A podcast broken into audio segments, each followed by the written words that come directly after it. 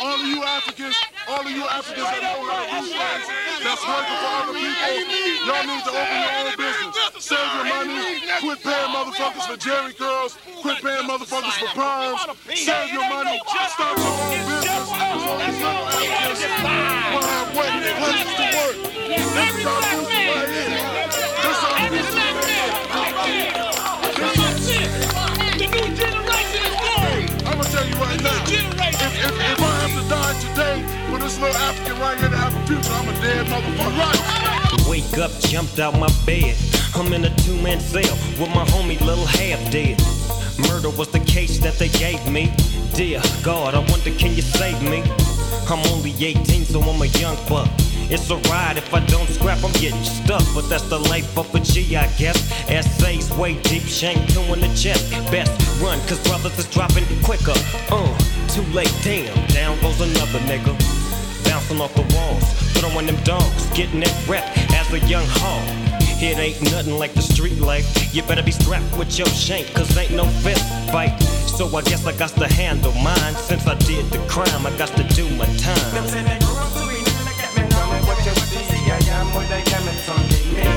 Little ghetto boy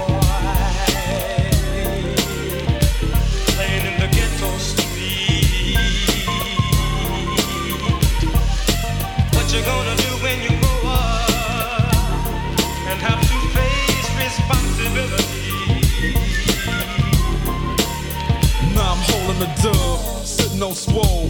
27 years old, up for parole, stroll. I'm back up on my feet with my mind on the money that I'll be making soon as I touch them streets. Things done changed on this side. Remember they used to thump, but now they blast, right? But it ain't no thing to me. Cause now I'm what they call a low ass OG. The little homies from the hood with grip are the ones I get with, cause I'm down the set trip. Nigga, I'm bigger than you, so what you wanna do? Didn't know we had a 22. Straight sitting behind his back. I grabbed his pockets and then I heard six caps. I fell to the ground with blood on my hands. I didn't understand how a nigga so young could bust a cap. I used to be the same way back. I guess that's what I get for trying to jack the little homies for they grip. Me learn many things from what I see from the street. The outcome of what I come to be. Little ghetto boy playing in the ghetto street. What you gonna do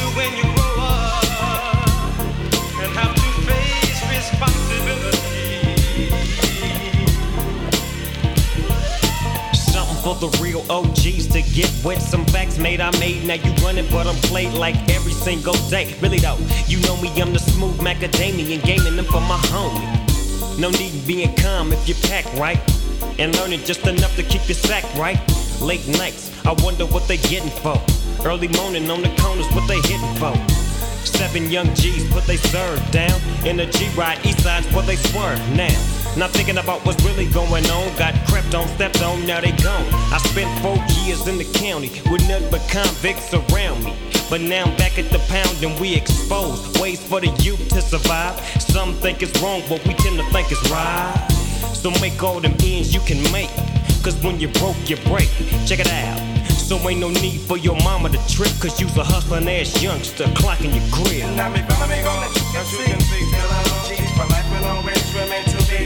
A little ghetto boy.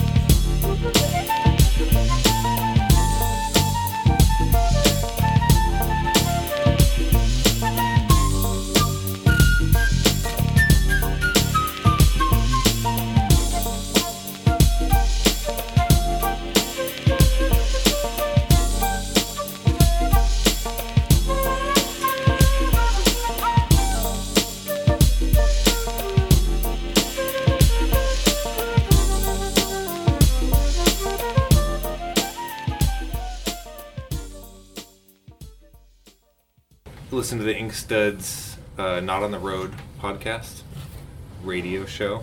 I'm Brandon. I'm, I'm sitting here with, with Ed Piskor and Joe Keatinge, and we're gonna we're gonna talk about uh, about Rob Liefeld today. Um, Joe, you have your you brought your two favorite. Well, yeah, you gave me a, a homework assignment, which was to bring you said just bring my one favorite Rob Liefeld comic, and I, I decided kind of uh, bridge it a bit more. Actually, I brought the first thing I've ever seen Rob's art in ever, which was uh, What If number seven, I think the second volume of What If, and uh, yeah, that hit me like a ton of bricks because like I'd read comics my whole life, but he was the first of all the image guys that that hit me. Like you know, like when you're a kid, I didn't have like a ton of money, so I was like every once every six months I'd buy a couple comics or whatever, you know. And uh, '89, yeah, I bought that off the rack. I still have the same copy I had back then, and I just looking at it now and digging it out, it hit me like a sledgehammer from like just the cover alone with Wolverine with the weird red like flat color eyes and you know he's got a gun and he's I didn't even know what Shield was at the time, but Rob and I think that's my overall thing with his work gives me or gave me and I think continues to give other people a visceral reaction that you know he hits this thing that when I, when I was a kid I was drawing. I knew I, wa- I wanted to draw. I want to be better. I want to be better. I want to be better. And it, he was it was like seeing what my subconscious was telling me to try to draw like and then I saw it and I was like you know I could I might be able to do that. You know what I mean? And it was the it was one of the earliest times I, I saw that. And it, it stuck with me through everything he's done. So that was the first comic I brought. Interesting. Just the, looking at the uh, quotations in here, it's uh, so it's Jim Valentino do the script and the layouts. And- Right. And, Ed was pointing out earlier that one of the most um, what were, what were you talking about? Well, uh, one of my favorite pages of storytelling uh, from Rob Liefeld is in that issue, but the, I guess the credit for the pacing and everything actually goes to uh, Jim Valentino, and it is this page with Baron von Strucker uh, on some kind of ho- like jumps on a hover car that that Nick Fury's driving and, and just menaces him, and it gets twisted around the city and he falls off. But the thing is about um, this era, um, because Joe, you're you're 32 years old as Yeah, well. So am. I. So we were like the last vestige of kids who were able to like go to the grocery store Oh, with right. mom yeah and just have like five or six spinner racks to choose from. Um, and I don't know about you, I wasn't a part of any kind of comics fandom, comics culture, or anything like that. So I gravitated to his work too. I gravitated to McFarlane. Yeah. This was also the era of um, that three issue um, series that uh, that um, Art Adams and Walt Simonson did on on Fantastic Four. yeah Oh yeah, I remember. I've, I've got a weird reaction to that one too because it was the same thing. Since I wasn't buying comics all the time, I got that first issue. I know who the Fantastic Four were. Right. I got the first issue because it looked cool. it's gotta be hard being a kid on Mars. Huh? Yeah, no. Well, I just you know whatever. I was Spider Man was my thing from Right. from from zero years old on. So FF kind of came later. But yeah, I read that issue and it seemingly kills the entire Fantastic Four, replaces them with Spider Man, one of my favorite guys, Ghost Rider, Wolverine, the Hulk. And in my stupid kid head, I was like, It's a like, bunch of lone wolves. I'm gonna yeah, tell you right exactly. this was going to be the Fantastic Four forever, and it was always going to be drawn by Art Adams. And Yeah. it was one of my, my first major heartbreaks from comics, because then, like, six months later, I came in to buy the next issue. I was oh, so stoked to catch up. And it was, like, Paul Ryan drawing, like, the original FF were alive again, and I was like, Right. It No. was actually the special fuck young Joe Keatinge edition. But what I'm saying is the the the art style of these guys who are kind of um, you know they're off the beaten path when it comes to uh, just a, the standard Marvel house style guys. You know, it's not Ron Frenz. Like you have all the you have Sal Buscema who would be drawing like several books a month. John Buscema drawing several books a month. You know, Ron Frenz, Thor, like all this stuff where they're working in that house style, and then you just see this stuff that's kind of quirky. Yeah. You know, and as a kid, you, you do you do gravitate to it. But I don't want to um I don't want to have our discussion just be like a talk about nostalgia. Nostalgia, yeah, yeah, yeah, because, exactly. Because that's what guys try to try to pin on me whenever I talk about Rob Yeah. Liefeld. Like, oh, Yeah. you're just you're just like um. Uh, drawing up like like old emotions and things like Yeah. that, and, and, and it's it's it's really it's not that. Well, yeah, it's, it's definitely not that for me either. Because the thing is, I kind of, well, the other comic I brought was this Youngblood number six, which was his return to Youngblood, and to me, these both kind of are kind of encapsulate my, my Rob Liefeld fandom. Where I thought at the time, Youngblood number six was like the, the greatest thing he ever did, and after that, I kind of, I didn't even read seven and eight and everything till much later on, and I kind of moved on, and it's in working in comics that I really learned how to appreciate Rob more than just oh I was a kid and this was cool. Right. You know what I mean? So what is it that you guys are, are pulling from there that is that you think is is um, not rooted in nostalgia? I think it's like a um, it it works almost as like outsider art in a way, and I know that that's like a um, that's just like a buzzword that people use for stuff that they can't quite describe in a lot of ways. But um, what I mean by that is um, his cartooning isn't necessarily, you know, it's not uh, Kurtzman like, you know, storytelling or something like that. Um, it's very exciting imagery that has a power to it, and intuitively, because I really don't don't think that he consciously um, was creating some of this imagery, you know, like like with this in mind, but um, like some of that imagery, it really sticks with you. Like when people talk about that Captain America with the chest, Yeah. it's compelling. Like like it's Yeah. it's in everybody's head. When you think of Light, you think of that for sure. Uh, and and um, what artist doesn't want to like invade people's consciousness? Well, yeah, it's actually a really great point. I've never thought of it this way. Is that twenty years after these comics have come out, we're still talking about them Yeah. And sort of the uh, contemporary conversation. Do you know what I mean? It's not all just looking back. And there's a lot of guys from that era, uh, his contemporaries in '89. That I, you know, three guys obsessed with comics, we probably couldn't even conjure their names up. Well, you know Ed what I mean? said some interesting things that I want to come back to on that drive over here. Yeah. About uh, one, one about how um, we were talking about how it was almost like, yeah, maybe I said this. We were talking about how it was almost.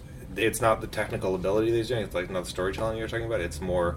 It's like getting this enthusiastic person's sketchbook, and that was something that really changed about my opinion of Robin. Meeting him and interacting with him and doing Prophet is that it's the sincerity is so authentic with him and that he's really trying and he's really like this is going to do the best thing i can do i'm going to make a fun comic and and there's something really admirable about that and something else you said today Ed, that i wanted to, to get back to is you talking about artists your favorite artists that you like and how you could just take a lamp and be like that's the lamp by dan Mhm. clowes and, and and and him having such a noticeable style and i wonder if that's um, do you guys know, Joey? You might know more of this. The the era when Marvel Comics switched over from the kind of classic '80s guys to the '90s guys. Well, they were trickling in. They were fighting against them for so long. McFarlane has more rejection letters than anybody else. And I don't know, my timeline's so fucked up in my head because you know, as a kid, I don't really keep things straight. But as I feel like Jim Lee was the good old boy, and he was the one that, that they liked the most. He was, I mean, but he was doing like Punisher War Journal and stuff like that. And then slowly, that was all kind of that group. And Yeah. Todd was pretty, Todd was trying to get in, and he wanted Infinity Incorporated. And they're like, "All right, fine, you can do Coyote." Well, Lee was or always whatever. the more the most. Um, he was always the most liked Yeah. artist out of the group. And actually, DC just like launched technical. Todd more than Marvel did initially because he gave him that uh, Batman Year Two. And then he had a he had a regular series with Roy Thomas. I Yeah. forget what that was called. Infinity Incorporated. Yeah, yeah, yeah, yeah. yeah, Invasion too.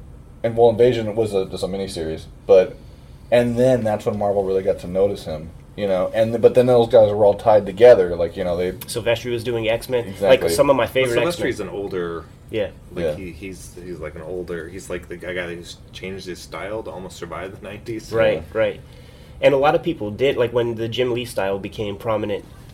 You you would see there was this there's this one particular X Men annual with with Herb Trimpe, Trimpe yeah, doing yeah. that Bishop story Uh-huh. where he's where it's like Herb Trimpe doing a Jim Lee style, but the anatomy all works and it Yeah. like it is It's really so sharp. Yeah. It's really really good, but he's like he's like you you know using that kind of 90s aesthetic Yeah. and and it, and it's really cool. And then you have like you know those schmucks like Alex Saviuk or something Yeah. like that, like, like, like who who you know are trying to you know they drew like you see them in the 80s and then it's like they're doing their 90s riff or something. And- Right. Yeah.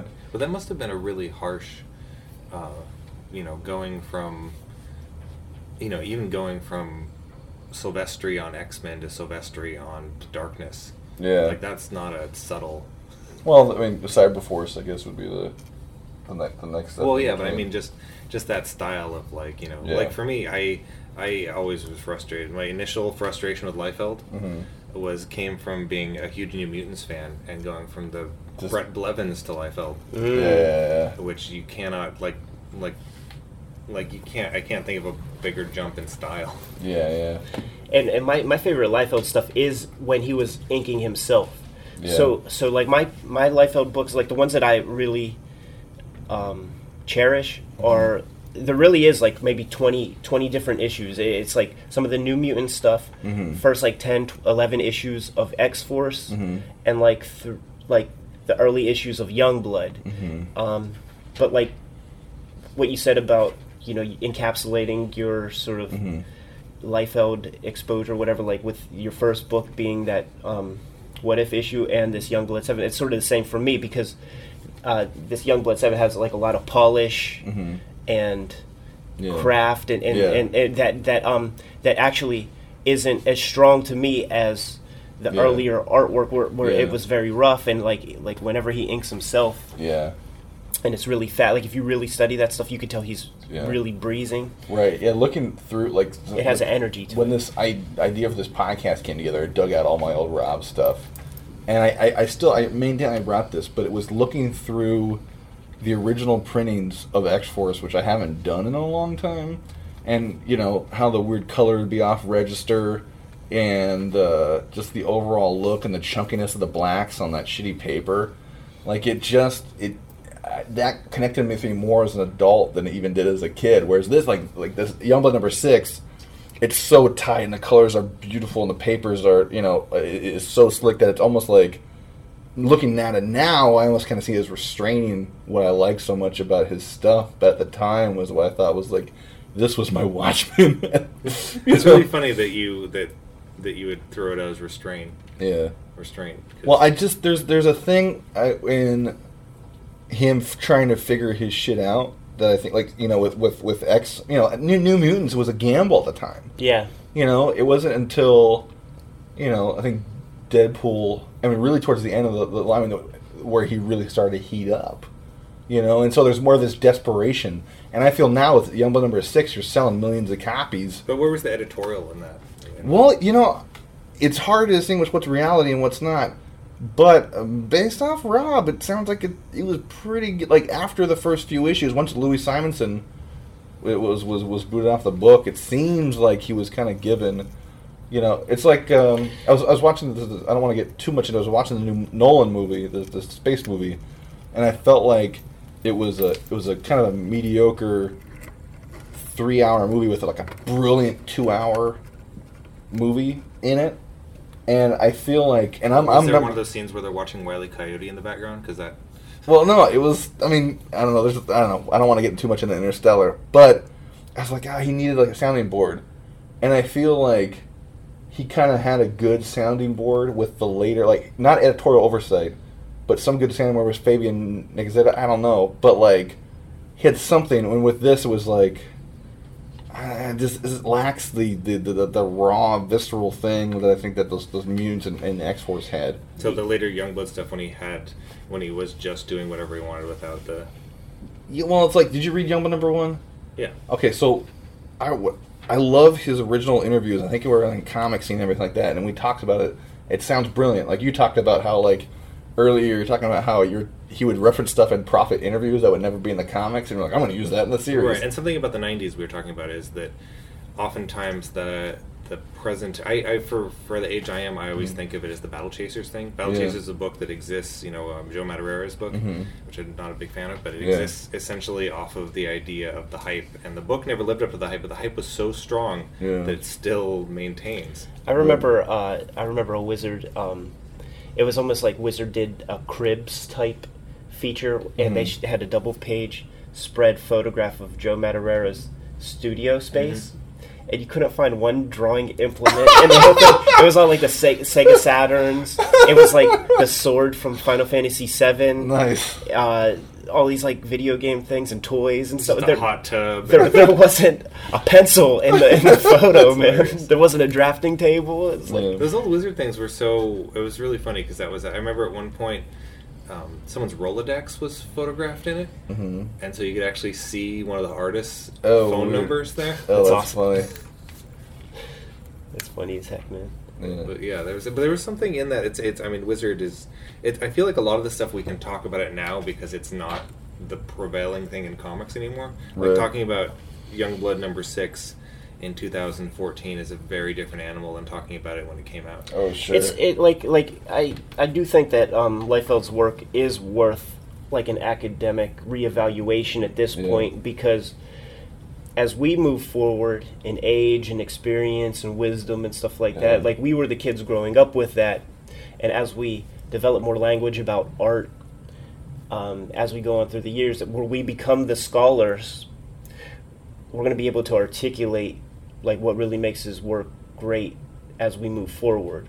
Like we're starting to have those conversations, and the the problem that I that I come to a lot, like um, I was on a podcast recently with, with, with you know Jim Rugg and Tom Scioli, and we were talking about Liefeld's work, and um, the guys at like the Comics Journal, Tim Hodler, like he put something on Comics Journal, like, what am I missing? Uh, like, point me to one good Rob Liefeld comic that I should read, blah blah blah, and the truth is, like, you're missing the point yeah. in his work if it comes to that. Yeah. You know what I mean? Like like like it's about visuals, it's about the aesthetics. It's not about some corny notion of like like um just like simple storytelling or like like narrative stuff. Yeah, well, I'm, like, not, I'm not reading X Force so I can have some spiritual re- reawakening. You know what I mean? And, Like, there's there's a bazillion other books. I don't think But everybody it is doing the same interesting thing. of There's trying a to lot approach Go because it, it is, and that's something you know. And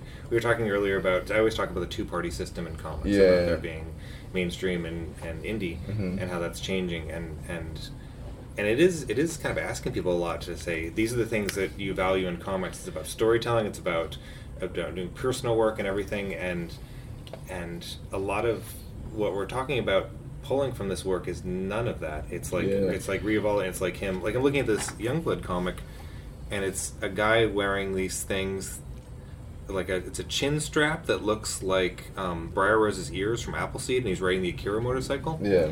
And it's being sold to kids that wouldn't know what that stuff was at Well, all. I had no idea. Right, Yeah. and if you take a look at the, the earlier work, um, it looks like um, the the cartoonist, like the proportionality of the characters. Yeah. He, it's um, it's like Fist of the North Star Mm-hmm. type proportions, where characters are about thirteen heads tall, with very short, like upper bodies, very long legs, very lean, and um, if too bad we don't have some X Force comics here because those comics are very very experimental. There's a lot of things that he's trying there.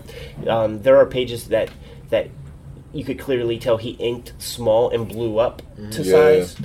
Um, the color on some of those comics, Oh, yeah. drawn uh, colored by Brian Murray, who would go on to to draw Supreme Yeah. um, they're playing with like th- these like day gl- glow colors that that don't they're trying something Mm-hmm. it doesn't quite make sense but a lot of innovation is bleeding edge where you have to try these things see how it looks in print Yeah. before you move forward and expand upon it and i could i could um i could make an argument that a lot of color in comics a lot of good color in comics was a response to some of the experimentation from Oh, things absolutely. like like uh like the X Force issues. Yeah.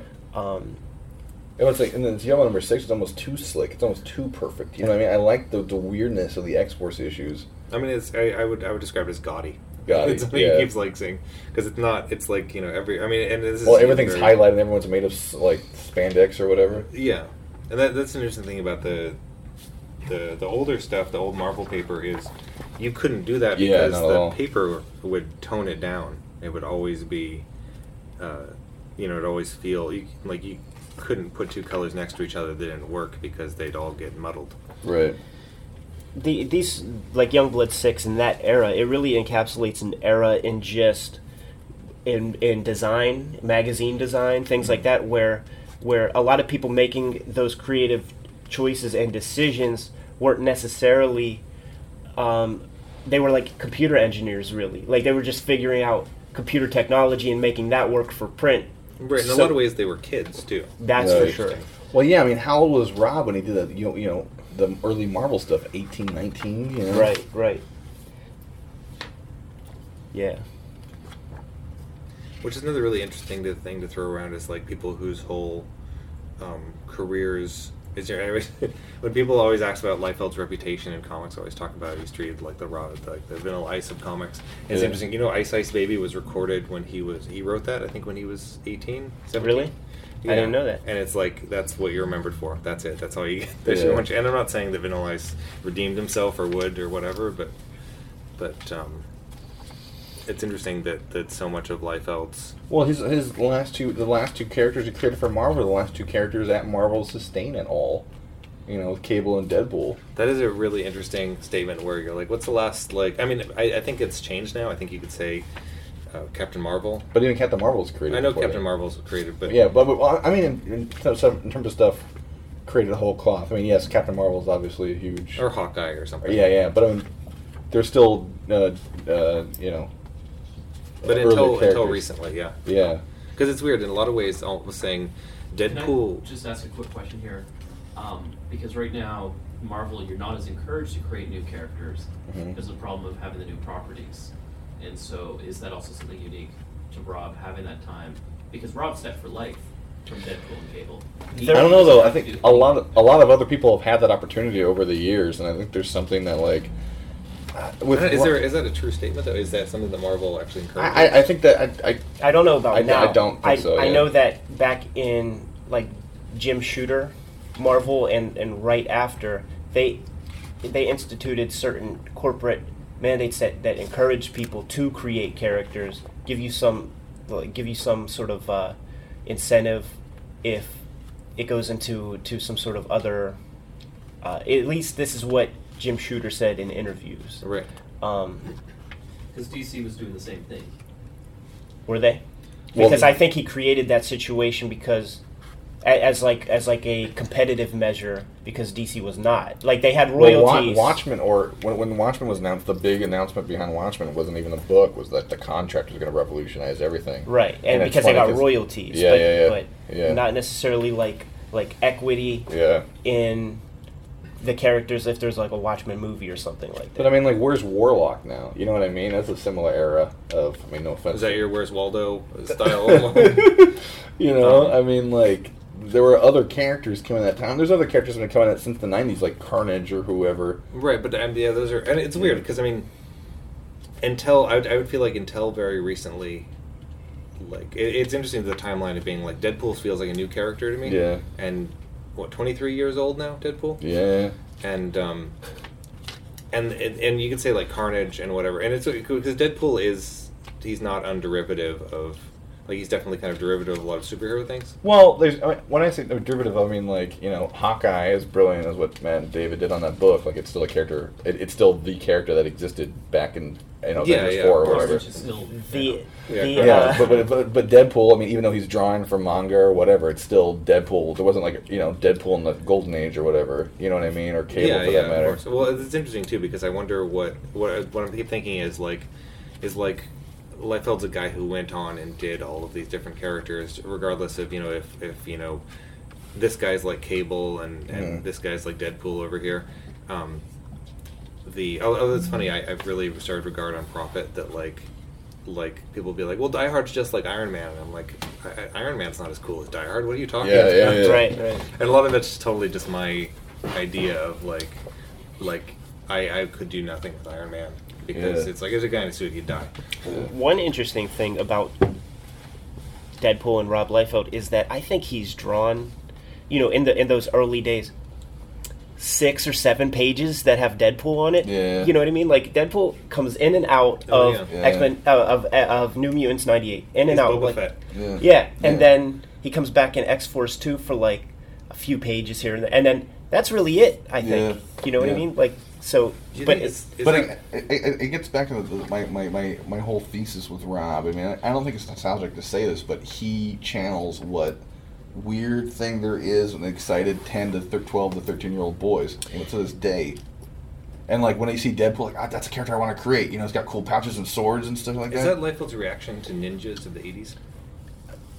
That's that's a good question, but I saw um, he had a Tumblr and he had the concept sketches for Cable, and he had notes all over the thing, and there were like four or five designs for the Cable character, and he said um, like in one of the notes, it's like this is like Arnold Schwarzenegger from Predator and Terminator. so he thinks in those terms, Yeah, like, like like he thinks in blockbuster terms. yeah. Yeah, he's definitely like a movie fan. That's for sure. Yeah, Yeah, you check out that. Twitter. Oh yeah, no kidding. Reading the box office. Uh, Yeah, yeah, Well, yeah. it's interesting is just to Results. and analyze. I mean, it's interesting because we can analyze our reactions to his work and then analyzing the person that. Which I think is important. with. Yeah. Because there's something really important to be said about how, you know, his name is Mud with a lot of people in comics, but it doesn't slow us down. It doesn't stop him, Yeah. and his enthusiasm for comics doesn't change, and his his relationship with the people that back him doesn't change, and that's really. adm- I I, I stopped like I. I really hard to hurt my feelings with a review these days because after hanging out with Liefeld Oh yeah. because you're like, really, I'm gonna be bummed out because somebody thought my comic was bad, and then you go to his house and he's just like, he's like, look at my action figures, and he's just super excited, and he's just like, I'm gonna draw this today, and you're like, he can't Google his name. Yeah. like the internet, yeah, like the internet was like terrible for. But like, I'm glad you brought that up because uh, my friend Tom Scioli, he's doing a Transformers GI Joe series over at IDW, and Rob did a variant cover Yeah. for uh, for him. I did a variant cover, and ours were kind of publicized online at the exact same time. And Transformers fans are a very particular breed, man. I'll just say that. And um, They're more than meets the eye.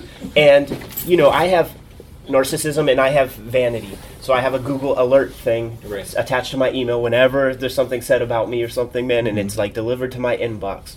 Um, and sometimes those those emails are staggered a little bit. Uh, it was East, it was on easter this year. Um, i get i get an alert and there's like a uh, a transformers forum where they're talking like the thread title is about like the variant covers Right. and they show mine and rob's and there are nine pages to this forum of just transformers people just destroying us man just they just like and i've never gotten that kind of treatment right. I, you know, I've I've never gotten like cold dissed so hard, man. uh, so I just was like, I hit Rob up. Rob, I don't know how you deal with it, man. Like this is like, they got to me. They shook me. They had me on the ropes. and he's like, dude, when people talk smack and they just criticize negatively with nothing behind it, uh, they're impotent. Like it's, it's just it's just an impotent argument, man. Like they just can't, they just are trying to broadcast, just trying to vocalize, man. But they, they they can't contribute to culture.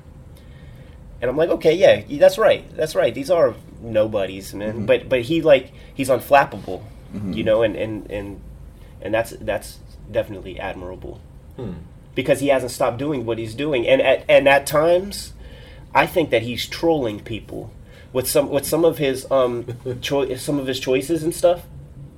Uh, you know, he'll draw like a weird gun or something, and I really think that he's just just fucking with the audience, man, because he because he is savvy enough. He is media savvy.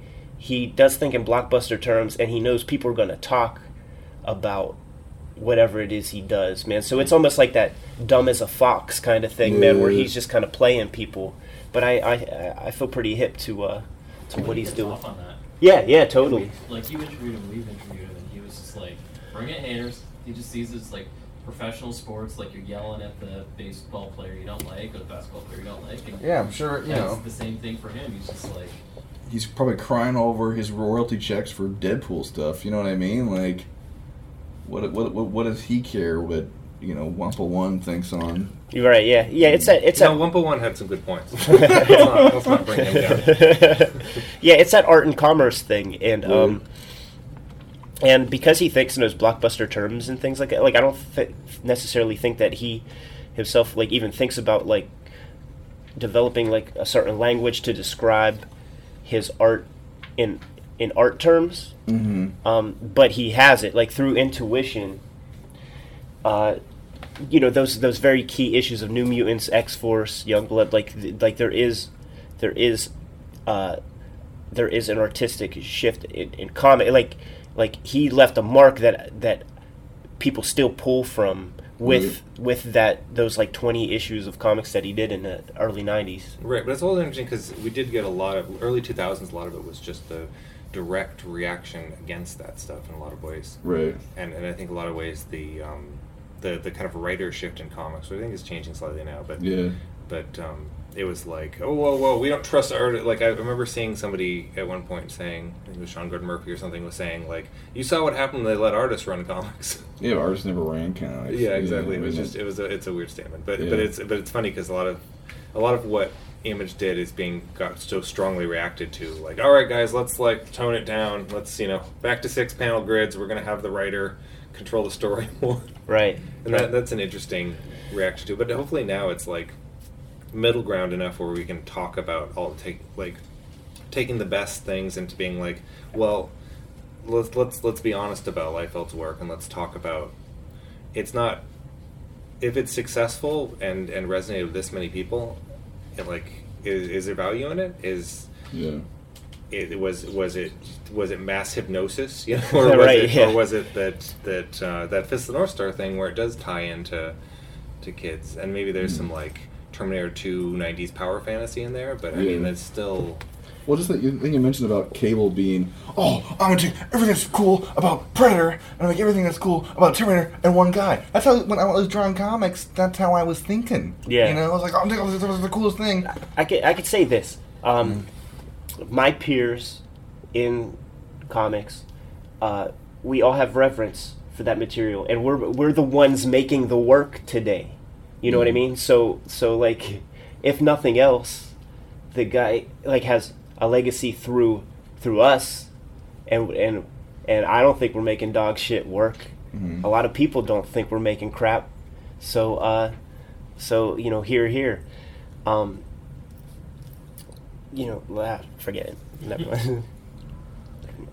Yeah, I think there's an interesting thing that one thing I, I, why I'm gaining the newer appreciation for Rob or regaining my earlier appreciation was expanding on what you were mentioning about Brandon about the the, the 2000 negative reaction that made everything like okay make sure Nick Fury just looks like an actor that you know or whatever and make sure everything looks realistic and it's like it got to the point where I mean I don't I, a lot of Marvel or especially DC DC comics especially I would not give to a a ten year old, not because there's any like, like racy or anything. It just bore the shit out of them, right. yeah. you know. And that that Rob stuff has broken the barrier of decades to remain relevant to a mindset that the comics that are coming out now just can't reach. And I'm gonna, I'm talking specifically the DC and Marvel stuff. Well, you know? right, but a lot of it is interesting because it's a different. People are trying to do different things now. Like popular Yeah. comics now, like if you handed Saga to a Liefeld fan mm-hmm. in 1994, I don't think it would. I don't Yeah, think yeah, it would work. It's- It's, just different environment now entirely. Yeah, it's Yeah. just it's just how artistic um, shifts happen in, in history, where it's like you, you have you have like the set thing becomes a template, and then you have like, and then you have people coming in, gumming up the works, creating a different kind of work, Right. and then you know it gets to a point where you know it's, you have Jackson Pollock type Mm-hmm. things, and then you need like you need like a Warhol or something to, to bring uh, representation back to art, where you're like like you know making artwork about that has things in it rather than I wanted to get into a debate about Pollock and Warhol now, and I was like, "It's not the, this isn't the place, man." Right, right. But um, yeah, well, it's interesting to, the, the whole context of what was going on in the '90s, and I always feel like the '90s was. I got like three years on you guys, so I have slight. I, I, I was, you know. Uh, I don't know. I, I just I was I was I remember the '90s quite well and hated them in, at the time, although I loved them. I, I that was. It's the most teenage decade that I can think of. Right. Like if the '60s was like high school, then the '90s was like 14 year olds as, as a decade. The decade I know what a you mean. 14 year old with the Nintendo Power who's just like, this is extreme. I'm into extreme stuff. I Right. like Hot Pocket. Do you guys ever look at the um, the worst Dryfeld's drawing website? yeah. Yeah. It's really funny because it's it's there making fun of him, and it's really funny. The guy that wrote it, I think it's hilarious. Um, but the reaction I had in reading, and this is why I'm I'm, I'm interesting torn because as a teenager, I'd be I was very anti superhero comics and very anti image and everything, but even reading the worst Liefeld drawings website gets me excited about comics. That's it, yeah. And there's a thing where he's just like, I bet, like, I bet Rob drew this thing, and he just like put his ba- turned his baseball cap around backwards and slammed a Mountain Dew, and was like, all right, let's do this. And you're just like, oh fuck, yeah, all right, I'll draw a comic. yeah, yeah, exactly. It's that it's that exciting mindset where it's not completely driven by oh yeah this is you know there's a movie coming out we got to make it look like that movie And maybe a lot of it's just kind of getting over yourself and being like, this is fun and this is exciting. This is drawing Yeah. a helicopter shooting rockets and when and then just drawing the line to where the rockets hit and then scribbling out the building you've already drawn. right You know? Yeah, I, Yeah. I describe a lot of that storytelling in quotes. Uh, you know, the Rob Liefeld stuff, the Jim Lee stuff. It's you know they're so they- they're these like West Coast like suburbanite kids who are so divorced from urban inner city life and like knowing about like real evil or Yeah. anything. So like the comics read like um, it's like a comic book version of a little kid with a bunch of action figures going like yeah, Yeah. where it's like here's the bad guy base here are the good guys they invade or vice versa battle and then cliffhanger to bring in like the next thing. But the aesthetics of the art of mcfarlane liefeld jim lee all those all the noodling what, what, what we call detail just all that line line work. Um, there's something about there's something about uh, um, when when you're a kid, like in high school, everybody drew that way with like all this like incessant scribbling and scrawling and, and just it's like it's like manic, angsty, like teenage, obsessive compulsive Right. shit. And, and so like It's it, it's negative zone Alex Toth. yeah, exactly. yeah, totally. And it's like yeah, it's like you start at that point and then you like work your way up to becoming Alex Toth or something. Right. right. Just getting rid of all that extraneous stuff. Well, it's interesting because the, the the the idea of like I, I, I always into the idea like Mobius talks about the idea that you can draw. There's two ways to really impress people. You can you can uh, lay down simple, perfect lines that are really beautiful, or you can just throw a ton of detail at people. And he does he says it in a way that implies like, or you can take the cheap route and lay down, or I think you might even say that there's just it's easier in a lot of ways to just dump detail on on people than it is to do something beautiful simply. That's but, for sure. But it's interesting because I, as I think it's worth not devaluing just what's fun and immediate. Sometimes it's Yeah, weird. yeah. It's like it, a lot of it's kind of almost like getting over yourself. Like I think comics losing the pretension can allow comics to. Well, yeah, I to mean, you saw a reach similar more. thing in the '70s, like you know when Kirby came back to Marvel, and everyone was like, uh, you know, he doesn't draw like Neil Adams, and he's not, he's not more realistic or anything like that. But actually, that stuff, looking back now, I think is the most some of the most exciting Kirby stuff. of, like And- and 2001. I, I agree. Like Yeah. every every single panel is perfectly composed, yeah, like an exact perfect amount of like black and white. Well, Kirby Even is an interesting because Kirby's working on 2001 is a is a Yeah. great comparison because you you take this. I mean, novel aside, the you take the the movie, the Kubrick movie, beautiful slow thing, and then you give it to Jack Kirby. Yeah. And doesn't he have like a room in one of the issues where you just go in and you smash cars? Or you, that you- off the top people of dress up as superheroes. yeah, yeah. That's what you're thinking of. Yeah. It's, it's, there's, it's my favorite Jack Kirby comic, uh, 2001 number five and six to an extent. Where yeah, I mean that's exactly you basically are cosplaying and larping 30, 40 years before that was ever a, a concept. you What's it called when somebody uh, is uh, speculative speculative LARPing fiction? oh man, Kirby was talking about LARPing like years before. and you know what? I like like I'm not going to even begin an argument about like Liefeld and Kirby as being similar, but Yeah. at that time in the Yeah. '70s, I mean, the guys they called him Jack the Hack. Jack the Hack, yeah, yeah. You know what I mean? Jack the Hack Kirby. Can you believe that? Like Yeah. a lot of people, they, they they try to brush that under the rug, man. But like, well, I think that's I think it's it's legitimate to talk about the idea that Kirby was a guy that had a fire lit under him because he had a family to support and was raised poor and wasn't sitting down and being like, "I'm going to craft the finest story I can." He was like, he Yeah, had a lot of to pay, yeah. like. There's the there's the compare. I will, I will make the comparison Liefeld and Kirby because it's it is a guy alone in the room having a lot of fun and wiggling a pen. and and uh, I don't know how much publicly Liefeld gets into that stuff, but his situation was fairly similar. So is that like that's all I'll say about it on the thing. But like he had similar issues at the time too, man, to to make work. And some of the stuff that people point out as being flaws, you know, the whole one panel square windows, next panel circle windows. I mean, that's a trope of Kirby as well. Yeah. Like where Kirby just because that that uh, truthfully in a lot of ways doesn't matter. Like Yeah. Well, that's to- the thing you do. I mean, I, I kind of allowed myself a lot of freedom that when I saw Mobius and Inky all doing that. Yeah. I was like, well, if they're not drawing the same, and and you can in comics. It's can. not it's not film, and it's, Yeah. it's important to not only let the art form make its own rules, but make your own ru- rules and boundaries yourself. And I, I often think that it's an interesting thing about I, everything comes back to Mobius for me. But something about Mobius is he was willing to change characters' design and change building designs from panel to panel. And sometimes I think that that is tied into his longevity.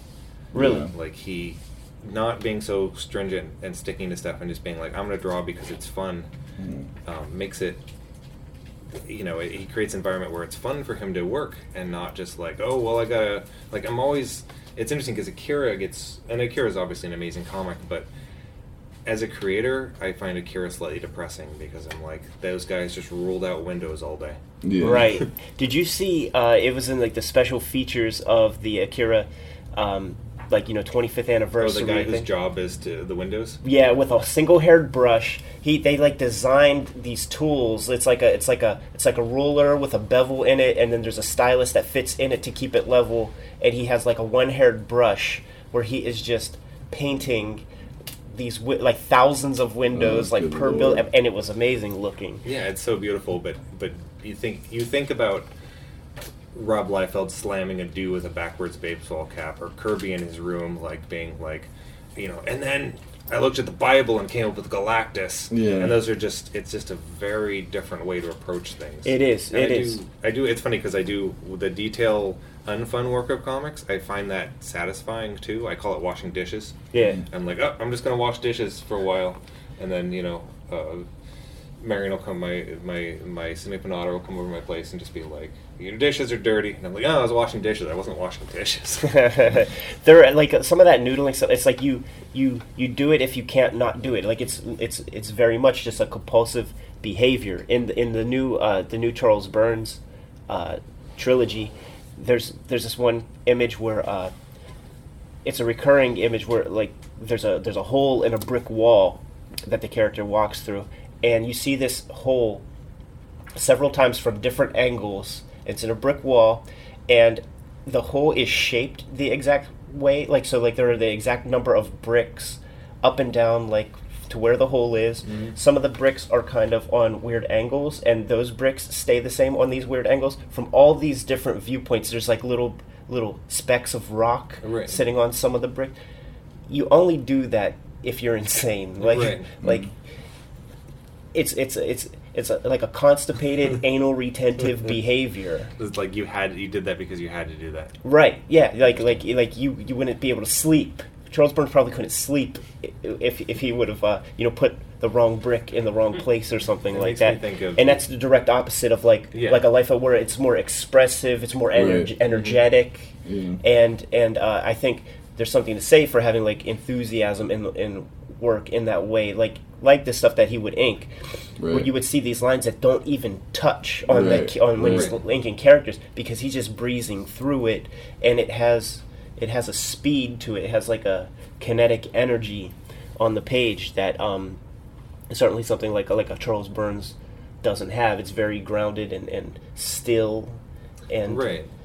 And I, and I think that's a good place to, to slow this down. It's the idea of, at at least something I'm thinking about is it's, it's, it's one of the values of what we're talking about is, is, is not having one way to do things and not having one way to look Right. at art and being able to look at Byrne, look at Otomo, look at Liefeld and find value in those things, even if the approach and, and the whole point of doing it is different for each one. Yeah, like you, you could pull, you could, you could learn from every single comic book that you look inside of, even if it's just like one cool sound effect. Right. You know, Oh yeah, scheme no, or yeah. something. Pour So- over John Workman Thors all the time just for Oh, yeah. that. Or even if it's just look at how horrible they did this, think of another fun yeah way to do it. Yeah, yeah. Yeah. It makes I'll make sure I don't do that. Yeah, Yeah. You know, and, and it's probably it's mostly that. You know, when you look through old comics, like okay, I'll definitely not do this. Yeah. But uh, you know, there's value in that for sure. Yeah, yeah. It's, it's like evolution. It's like it's like building on top of the mistakes of of uh, of others. Like like sloughing off the mistakes, just keeping the good, trying to move it forward with your own energy. Right, right, certainly. Well, well, thank you guys for talking to me. Oh, thank you. Thank you, Ghost of Rob Liefeld. Yeah, gangsta Drake's to the step to this motherfucker. And this one goes out to all the OGs out there. And I can't forget the baby gangsters. What's up, niggas? My nigga that came back with some of that old school original West Coast shit, nigga. That got all y'all on his dick in the first place, yeah. So run that city, yeah. Cruising down the street in my 6'4. Jocking the freaks, clocking the dough. Went to the park to get the scoop. Knuckleheads out there, cold shooting some hoop. A car pulls up, who can it be? A fresh El Camino rolling Kilo G. He rolled down his window and he started to say, It's all about making that GTA. Cause the boys in the hood are always hard. You come trash, we'll pull your car. Knowing nothing in life but to be legit. Don't quote me, boy, cause I ain't said shit.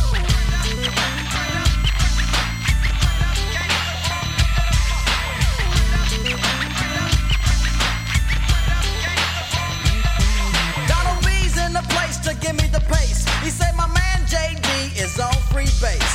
The boy JD was a friend of mine till I caught him in my car trying to steal an Alpine. Him up the street to call a truce. The silly Clark head pulls out a deuce deuce. Little did he know I had a loaded 12 gauge. One sucker dead, LA Times